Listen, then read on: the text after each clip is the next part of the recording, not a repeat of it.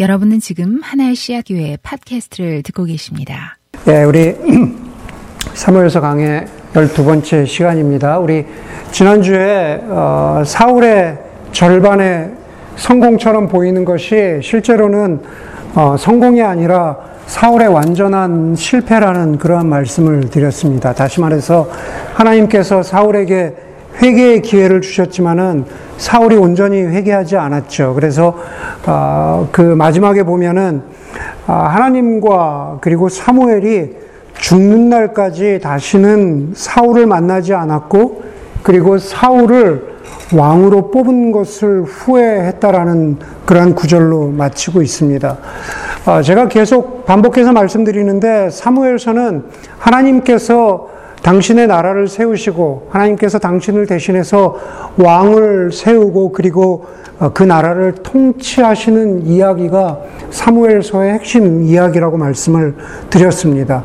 그리고 사무엘서가 여전히 우리에게 유효한 이유는 우리가 그리스도인이기 때문에 그렇습니다.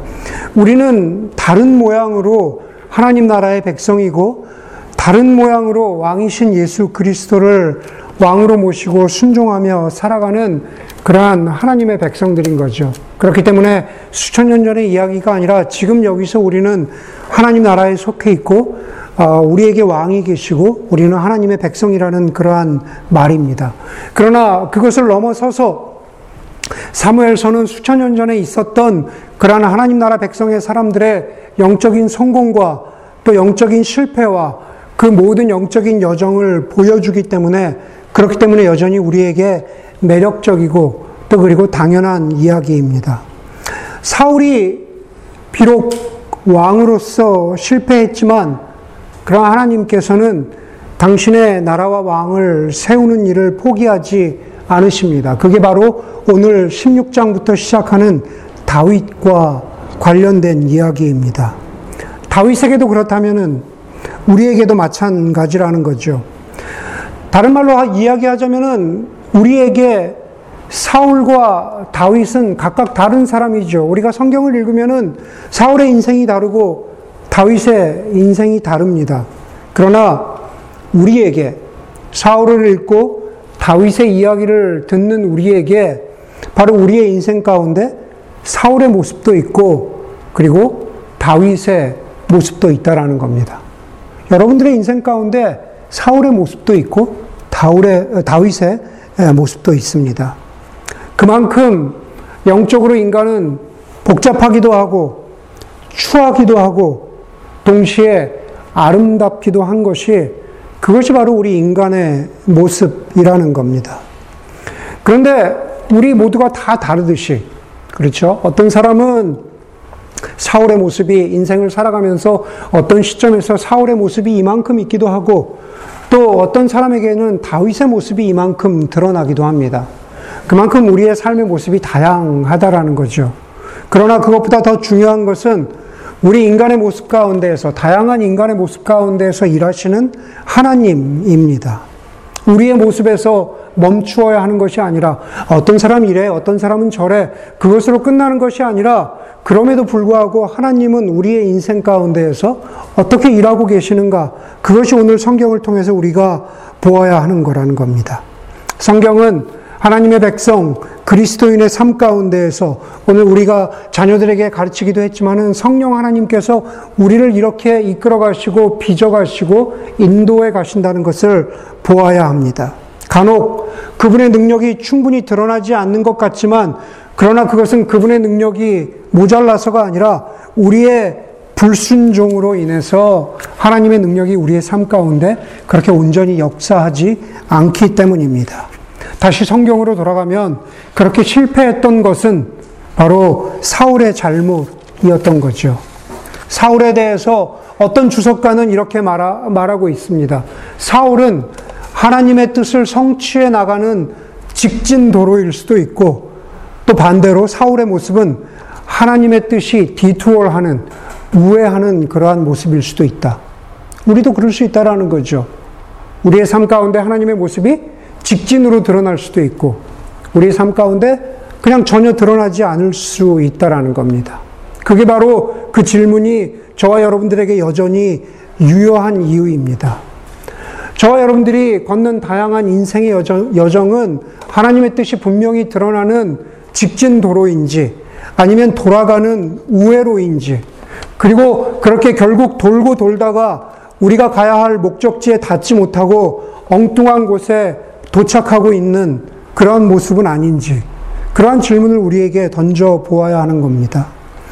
오늘 1절에 보니까는 사무엘 선지자에게 주는 말씀이 동시에 우리에게 주는 질문이기도 하고 영적 교훈이기도 합니다.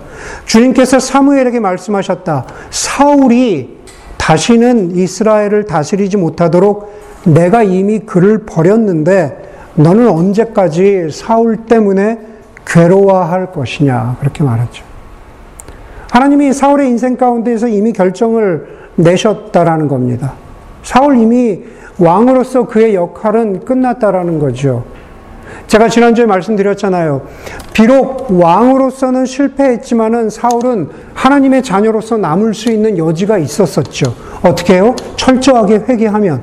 그러나 사울은 그렇지 못했죠. 절반의 성공마저도 완전히 실패로 끝날 수밖에 없는 그러한 여정을 마치고 말았습니다. 사울은 이 일이 벌어지고 나서도 꽤 오랜 동안 10년이 넘게 왕으로 있게 되지만 왕으로서 타이틀을 가지고 있는 것은 그렇게 중요하지 않아요. 이미 영적인 권위는 잃어버렸기 때문이라고 제가 지난주에 말씀드렸습니다. 우리가, 우리도 마찬가지라는 거죠. 우리도 그냥 왕처럼 혹은 그냥 인생을 살아가면서 사회적으로 그럴듯한 인생을 살아갈 수 있지만 그러나 우리의 인생 가운데에서 하나님이 우리를 버리지 아니하도록 예, 사울의 모습을 보면서 우리가 그렇게 살면 살면 안 된다고 어, 지난주에 말씀을 드렸습니다. 그런데도 불구하고 사울이 아니라 사무엘이 스스로 자책하고 있는 거죠. 내가 처음에 무엇을 잘못했을까? 내가 사울을 왕으로 뽑은 것이 그렇게 잘못이었을까? 나의 선택 가운데, 그리고 나의 결정 가운데 무엇이 그렇게 일을 망쳤을까? 왜 이 지경까지 왔을까? 사울을 세울 때 그렇게 하나님께서 위대한 왕으로 세웠는데, 그리고 그, 그 일 가운데 사무엘인 나를 하나님께서 사용해서 사용, 죄송합니다. 사용하셔서 쓰셨는데 무엇이 잘못이었을까?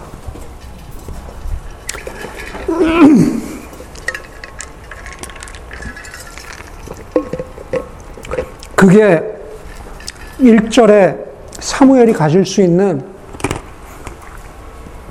자기 영적인 자책이라는 거죠. 그런데 그러한 사무엘을 향해서 하나님께서 내가 이미 그를 버렸다. 너는 언제까지 사울 때문에 괴로워할 것이냐. 그렇게 말하고 있는 거죠. 제가 간혹 인용하는 구절이 있죠. 이제는 우리 교회 많은 분들이 40이 넘어서 조금 조금씩 더 그 구절에 마음이 와닿을 것 같아요.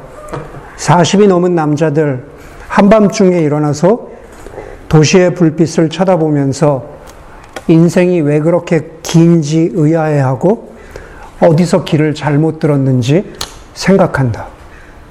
준하 이제 공감이 가세요? 한밤중에 일어나세요? 내 길은 어디서 잘못 들었는지 고민하게 되십니까? 네. 어, 저희 때 지금도 그렇지만 인기 있었던 가수 중에 하나가 김광석이라고 있습니다.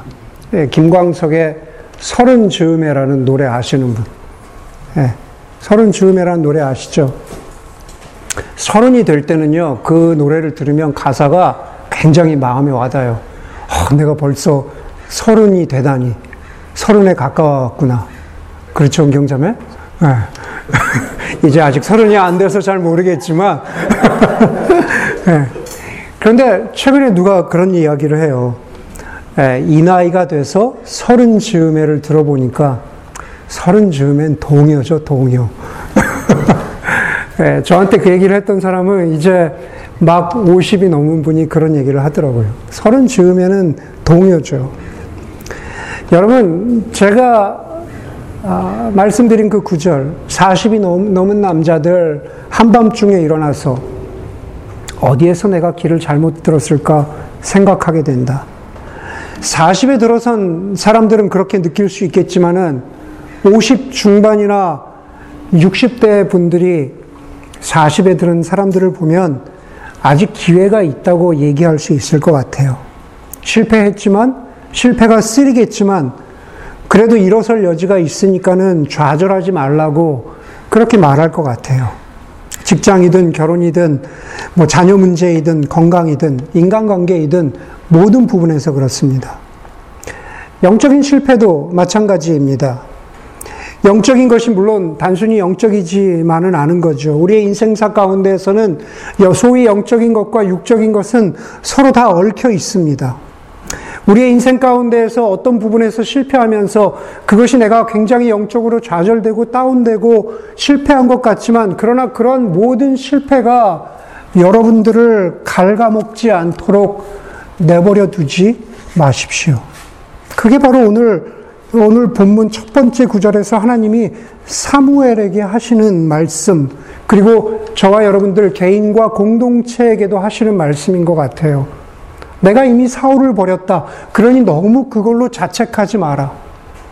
하나의 실패로 인생 전체를 갉아먹도록 그렇게 살아가지 말아라. 그러면서 하나님께서 사무엘에게 이렇게 말씀하시죠. 너는 어서 뿔병에 기름을 채워가지고 길을 떠나라. 사무엘 선지자여, 너는 어서 뿔병에 기름을 채워가지고 길을 떠나라. 다시 말해서 왕이 될 후복감을 만나러 다시 길을 떠나라라는 말이죠. 사울은 실패했지만 그러나 새로운 왕을 세울 테니 너는 그 왕을 세우는 일에 이제 준비하여라 라는 그러한 말입니다. 그리고 사무엘에게 했던 말이 우리에게도 동일하게 적용되는 말이죠. 영적으로 좌절을 맛보지만 그러나 거기에 머물러 있지 말고 하나님께서 우리에게도 똑같은 말씀을 하시는 거죠. 우리에게도 적용되는 뿔병을 가지고 새로운 길을, 새로운 여정을 떠나라. 그렇게 말씀하는 거죠. 그리고 그렇게 말씀하시는 하나님이 이미 내가 이세 아들들 가운데에서 왕이 될 사람을 준비해 놓았다. 그렇게 말씀하는 거죠. 하나님이 이미 준비하셨대요. 사무엘에게 하신 말씀이 우리에게도 적용이 되려면은 마찬가지로 똑같은 말씀을 하시는 거죠. 여러분들의 영적인 여정, 여러분들의 인생의 여정 가운데 어느 상태에 있는지 모르지만 하나님께서도 똑같이 말씀하시죠. 이미 내가 준비해 놓았다. 우리의 삶에 실패한 어떤 영역 가운데에서 다시 한번 하나님께서 그것들을 보수하시고 그것들을 세워나가시고 하나님께서 다스리시는 인생이 되라고 하나님이 준비하셨다라는 거죠. 그렇기 때문에 사무엘이 감히 뿔병을 들고 그 여정을 시작할 수 있는 것처럼 마찬가지로 하나님께서 우리에게도 똑같이 말씀하시는 거죠. 내가 나의 인생 가운데 이 시점에서 다시 한번 하나님과 동행하면서 내가 들고 갈 뿔병은 무엇인지, 내가 다시 한번 확인해야 되는 구원과 소명과 헌신은 무엇인지 그것을 진지하게 고민하라고 하나님이 말씀하고 계시는 거죠. 그리고 그렇게 다시 한번 걸음을 내디딜 수 있다면 하나님이 사무엘에게 준비시키신 것처럼 우리에게도 나머지는 주님께서 알아서 준비하실 것이라고 말씀하고 계시는 거죠. 여러분, 사무엘이 오늘 말씀 가운데 보니까는 하나님이 알아서 하실 것이라는 약속을 믿고 여정을 떠나기는 했지만은, 그러나 길을 떠났지만 여전히 두렵습니다. 여전히 불안합니다. 왜냐하면요, 아직 사울이 왕이기 때문에 그래요. 여러분, 왕이 있는데 새로운 왕을 찾으러 떠난다? 역적이잖아요. 아무리 사무엘이지만은 두렵잖아요. 여러분, 사울이 자기를 대신할 왕을 찾는다는 소식을 듣는다면 무슨 일이 벌어질 줄 모르는 거죠. 2절이 보니까는 그러한 사무엘의 불안과 두려움을 보여주고 있습니다. 사무엘이 이렇게 말해요. 내가 어떻게 길을 떠날 수 있겠습니까? 사울 왕이 이 소식을 듣는다면 나를 죽일 것입니다. 그리고 그 사무엘의 불안과 두려움이 전염되죠. 4절에 보니까는 사무엘이 주님께서 시키신 대로 하여 베들레헴에 이르니 그 성읍의 장로들이 떨면서 나와 사무엘을 맞으며 이렇게 물었습니다. 좋은 일로 오시는 겁니까? 예, 좋은 일일 수 없죠. 좋은 일이 아니죠. 어. 불안과 두려움이 전염되고 있습니다. 여러분, 고든 맥도날드 목사님의 인생의 궤도를 수정하라라는 책에 보면은요, 이런 구절이 나와요. 두려움과 의심은 사촌간이다. 두려움과 의심은 사촌간이래요. 아이들은 두려워하고 어른들은 의심한다. 그것들은 모두 다 똑같아. 왜냐하면 둘 다 믿음을 갉아먹기 때문이다. 여러분, 문제는 우리의, 우리의, 우리의 내면에 사울과 다윗의 모습이 다 있다고 말씀드렸는데, 마찬가지로 우리의 영적인 여정 가운데에는요, 우리의 내면에는 아이도 있고 어른도 있어요. 다른 말로 하면 두려움도 있고 의심도 있다라는 겁니다. 그 두 가지가 우리의 믿음을 갉아먹어요. 사무엘에게는 약속이 현실로 금방 드러나지 않았어요. 하나님이 그래, 내가 이세 아들들 가운데 왕을 준비했다라고 하지만은 그것이 분명하게 드러나지 않았다라는 겁니다. 정말로 하나님께 순종해서 길을 떠났지만 진짜로 왕을 찾을 수 있을지 확신이 없었다라는 겁니다. 두려움과 의심이 공존하는 거죠. 이 상황 가운데에서 사무엘에게는 선택의 여지가 단 하나밖에 없었습니다. 하나님을 신뢰하느냐, 신뢰하지 않느냐. 두려움과 의심의 그, 그 양 사이에 끼어서 과연 하나님을 신뢰할 것이냐. 그 선택의 여지가 하나밖에 없었다라는 거죠. 여러분, 이게 불신, 다시 말해서 믿지 않는다라고 표현하죠. 불신이라는 거는요, 상황과, 상황을 나와 예수님 사이에 개입시키는 거죠. 예, 나와, 나와 예수님 사이에 예, 상황을, 상황을 나와 예수님 사이에 개입시킴으로써 그리스도를 볼 수 없게 하는 게 불신입니다. 그러면 하나님을 신뢰한다라는 건 뭘까요? 믿는다라는 건 뭘까요? 그것은 나와 상황 사이에, 나와 불확실한 상황 사이에, 나와 두려운 상황 사이에, 나와 믿을 수 없는 상황 사이에 그리스도를 둠으로 말미암아서 내가 그리스도를 보는 거지 상황을 보지 못하도록 하는 게 그것이 바로 믿음이라는 겁니다. 사무엘은 어땠을까요? 사무엘은 바로 믿음을 그리스도를 자신과 의심 사이에 자신과 상황 사이에 두기로 결심했습니다. 하나님을 보기로 그리스도를 보기로 하나님이 예비하신 것을 보기로 그렇게 마음 먹는 것, 그것을 성경은 믿음이라고 말하고, 그리고 사무엘은 그것을 보여주었습니다. 상황을 보지 않고 정말로 왕이 세워질까? 상황을 보지 않고 믿음을, 믿음을 가지고 하나님을 신뢰하면서 이세의 아들들을 불렀습니다. 이세의 아들들을 부르고 그리고 제사를 드리는 거죠. 제사를 드리면서 자신의 믿음을 하나님께 두었습니다. 짐 엘리엇의 아내였던 엘리자베스, 엘리자베스 엘리엇은 이런 말을 했습니다. 그리스도 안에 거하십시오. 그리고 다음 일을 하십시오. 굉장히 심플한 말인데 굉장히 의미가 있는 말입니다. 그리스도 안에 거하십시오. 하나, 사무엘은 하나님을 보기로 결정했어요. 그게 바로 그리스도 안에 거하는 일입니다. 그리고 어떻게 해요? 다음 일을 하십시오. 사무엘은 뭘 했습니까? 제사를 드리고 그리고 이세의 아들들을 불렀습니다. 그것이 그리스도인의 삶의 기본적인 태도인 거죠. 상황을 보지 않고 두려움을 보지 않고 의심을 보지 않고 하나님을 보고 그리고 그냥 내가 할 일을 하는 거예요. 이세의 아들들을 부르고 제사를 드린 것. 그게 바로 사무엘이 몸소했던 일입니다. 이세 아들들 가운데 하나님이 정하신 왕이 있을 수 있겠구나라는 것을 확인했던 사무엘은 엘리압을 보고 나서 첫 번째 이세 아들들인 이세 아들인 엘리압을 보고 나서 주님께서 기름 부으신 사람이 이 사람이구나 라고 생각했습니다. 그의 준수한 겉모습과 큰 키가 눈길을 끌었던 거죠. 예, 사무엘 사람이죠. 똑같은 실수를 반복합니다. 하나님을 믿는다 했는데 예전에 사울 왕을 뽑으면서 했던 실수를 또 반복합니다. 이미 구장에서 사울이 왕으로 뽑힐 때 그는 다른 사람들보다 외모가 뛰어나고 키가 이만큼 더 컸다고 얘기했거든요. 그런데 사울 왕을 뽑아서 실패했잖아요. 하나님을 신뢰했다고 했잖아요. 그런데 오늘 여기서 똑같이 엘리압을 보면서 사울 왕에게 느꼈던 똑같은 생각을 했습니다. 그런데 그런 사무엘에게 하나님께서 이렇게 말씀하시죠.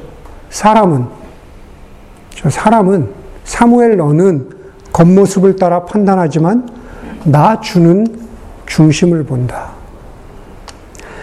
여러분 사무엘처럼 믿음의 결단을 해도 믿음의 여정을 믿음의 결단을 하고 믿음의 실천을 해도 연약하고 경솔한 것이 그것이 바로 인간입니다.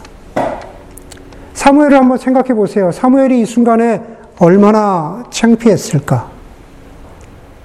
나는 뿔병을 들고 나는 상황을 보지 않기로 결심하고 나는 하나님을 보고 그리고 여기 왕을 뽑는 이 순간까지 왔는데 여기서 경솔한 결정을 하는 겁니다. 믿음과는 정반대의 결정을 하는 겁니다. 다시 한번 상황을 보는 겁니다. 그러면서 사무엘이 스스로 자기에게 자책했겠죠. 내가 하는 결정은 결국 이런 인간적인 결정밖에 안 되는 걸까? 저도 사무엘 같은 때가 있었습니다. 오늘 우연찮게 그 당시에 무슨 결정을 할 때 관여되신 분들이 다 왔네요. 여기, 여기 앉아 계신 분들, 관여, 관여, 관여하신 분들이 다 왔는데 아마 한 2009년, 10년이었군요. 한 10년 무렵인 것 같아요. 예. 저도 그때 무언가 그 코스타 사역을 하고 있을 텐데 지금 돌아보니까는 오늘 사무엘과 같은 결정을 했습니다. 예. 굉장히 인간적인 지혜롭지 못한 경솔한 결정을 내렸구나. 라는 것을 어, 지금 돌아보니 물론 그때도 지나고 나서 얼마 안 지나서 그런 후회를 했지만 그런 결정을 내렸습니다. 예, 하나님께서 하나님께서 믿음의 여정을 걷게 하셨는데 어떤 때는 지혜롭지 못한 경솔한 결정을 내렸던 겁니다. 그리고 그러한 상황과 현실만을 보았던 그러한 결정들이 실패로 이어지기도 했습니다. 사무엘의 경우처럼 사무엘은 연약했지만 그럼에도 불구하고 하나님께서 왕을 세우시는 것 그리고 그것을 통해서 당신의 뜻을 이루어 가시는 것은 인간에게 달려 있지 않고 하나님께 있다라는 것을 오늘 본문은 보여줍니다. 이세 일곱 아들들이 다 사무엘 앞에서 면접을 보았는데도 그 중에서 하나님이 선택하신 사람이 없었습니다. 그래서 11절에서 사무엘이 이세에게 묻습니다. 아들들이 다 온 겁니까? 그랬더니 아버지 이세가 대답하죠. 막내가 남아있기는 한데 지금 양떼를 치러 나가고 없습니다. 제가 알기로, 최소한 제가 알기로 우리 교회 대부분 여러분들은 남매이거나 자매이거나 뭐 형제들입니다. 형제가 혹은 남매가 많은 집이, 어, 어 남매가 많은 집이 그렇게 어, 많지 않습니다. 저도 마찬가지고요. 그런데 제 아내는요, 오남매 막내입니다. 오남매의 막내, 오빠가, 오빠가 둘이 있고, 그리고 언니가 둘이 있습니다. 그래서 저희 아내가 지금 50 중반이 됐는데, 지금도 이렇게 말합니다. 오빠한테, 아빠가, 오빠한테는 오토바이를 사주는데, 나한테는 자전거도 안 사줬어. 불공평하잖아요. 네. 큰 언니는 수영도 가르쳐 주고 학교도 사립학교 보냈는데 나는 배운 게 없어. 네. 작은 언니는 플루트 가르쳐 줬는데 나는 그 흔한 피아노 학원도 안 보내줬어. 네. 왜 그런지 잘 모르겠어요. 되게 이뻐한 막내딸이었다는데 왜 그랬을까? 위에 다 가르쳐 보니까 별 소용이 없으니까 안 가르쳐 줬을까? 아니면 정말 막내라서 하찮게 여겨서 그랬을까? 예. 여러분 히브리어로 막내를 뜻하는 단어는 하카톤입니다. 하카톤은 막내이기도 하지만 하찮은 존재라는 뜻이기도 합니다. 이세와 그 가족들은 왕이 뽑히는 이 중요한 자리에 막내가 없는지도 모를 정도로 그 막내의 존재를 잊어버리고 있었습니다. 사무엘이 그 막내를 데리고 오라고 하니까 그때서야 데리고 옵니다. 그리고 12절에 이세가 사람을 보내서 막내 아들을 데리고 왔다. 그제서야 데리고 오는 거죠. 그리고 그제서야 하나님께서 말씀하십니다. 바로 이 사람이다. 어서 그에게 기름을 부어라. 그 하찮은 막내가 하나님이 예비하셨던 왕이었던 거죠. 그리고 이어서 13절에 보니까는 사무엘이 기름이 담긴 뿔병을 들고 그의 형들이 둘러선 가운데 다윗에게 기름을 부었다. 그러자 주님의 영이 그날부터 계속 다윗을 감동시켰다. 여러분 그 전에는 엘리압, 삼마, 나비나답 아마 그 아들들의 이름이 계속 불리워졌겠죠. 그런데 그 전에는 그냥 다윗은 이름도 나오지 않아요. 그냥 막내래요. 하카톤이래요. 그런데 13절에 보니까는 그의 형들이 둘러선 가운데 그제서야 다윗에게 기름을 부으니까 하나님이 그날부터 다윗을 감동시키셨다라고 말합니다. 바로 기름을 붓는 예식을 통해서 다윗이라는 이름으로 등장하는 거죠. 막내가 하찮은 사람이 다윗이 되는 겁니다. 의미 있는 존재, 중요한 존재, 왕이 되는 거죠. 베드로전서 2장에 보면은 하나님의 모든 백성들, 하나님의 모든 자녀를 뭐라고 지칭합니까? 왕 같은 제사장이라 그러죠. 다윗은 왕이기도 하지만은 이유로 보면은 수많은 구절들을 통해서 왕이기도 하면서 하나님과 하나님 백성 사이에 중보자 역할을 하는 왕 같은 제사장 역할을 감당합니다. 그리고 다윗의 자손 가운데에서 바로 우리의 왕 되신, 우리의 대제사장 되신 예수 그리스도께서 나십니다. 다윗과 예수님 모두 하찮은 동네, 오늘 사건의, 오늘 이야기의 배경이 되는 베들레헴 출신입니다. 베들레헴, 다윗, 예수 그리스도, 모두 하나님 나라의 그 위대한 구원의 이야기를 성취하는 바로 그 이름들입니다. 여러분, 막내가 하찮은 사람이 그것이 바로 한 존재, 이름을 갖는 것, 다윗이라는 이름을 갖는 것, 그게 바로 구원입니다. 의미 없는 존재로, 의미 없는 인생을 살아가는 것, 무엇인지 목적을 알 수 없는 인생을 살아가는 것, 한밤중에 일어나서 도대체 내 인생은 무엇인가, 어디서부터 잘못된 것인가 고민하는 인생을 살아가다가 참으로 내 이름을 찾는 것, 그리스도 안에서 내 존재의 의미를 찾는 것, 그것을 성경은 구원이라고 말합니다. 그것이 바로 왕 같은 제사장의 인생을 살아가는 거죠. 다윗처럼 우리 한 사람 한 사람도 예수 그리스도 안에서 이름으로 불리워지는 것, 아니 그리스도 안에서 이름의 의미를 찾는 것, 존재의 의미를 찾는 것, 그것을 바로 하나님의 백성 된다. 예수 그리스도가 우리의 삶의 주와 그리스도가 된다. 하나님 나라를 살아간다. 구원의 삶을 살아간다. 바로 그것이 구원의 참 의미입니다. 여러분, 우리가 함께 이렇게 모여서 설교를 듣습니다. 예배를 드립니다.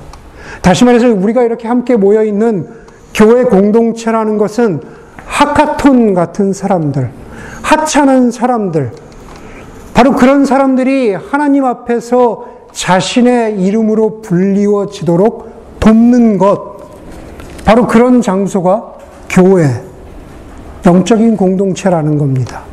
그러기에 교회는 엘리야, 아비나답, 산마 같은 사람들처럼 지금 눈에 보이는 아들들에게만 주목하는 것이 아니라 사무엘이, 사무엘이 이세에게 묻는 것처럼 막내가 어디 있느냐?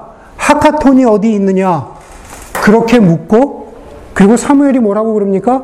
가서 사람들을 보내어 데려오시오. 라고 부르는 곳. 그것이 바로 교회라는 거죠.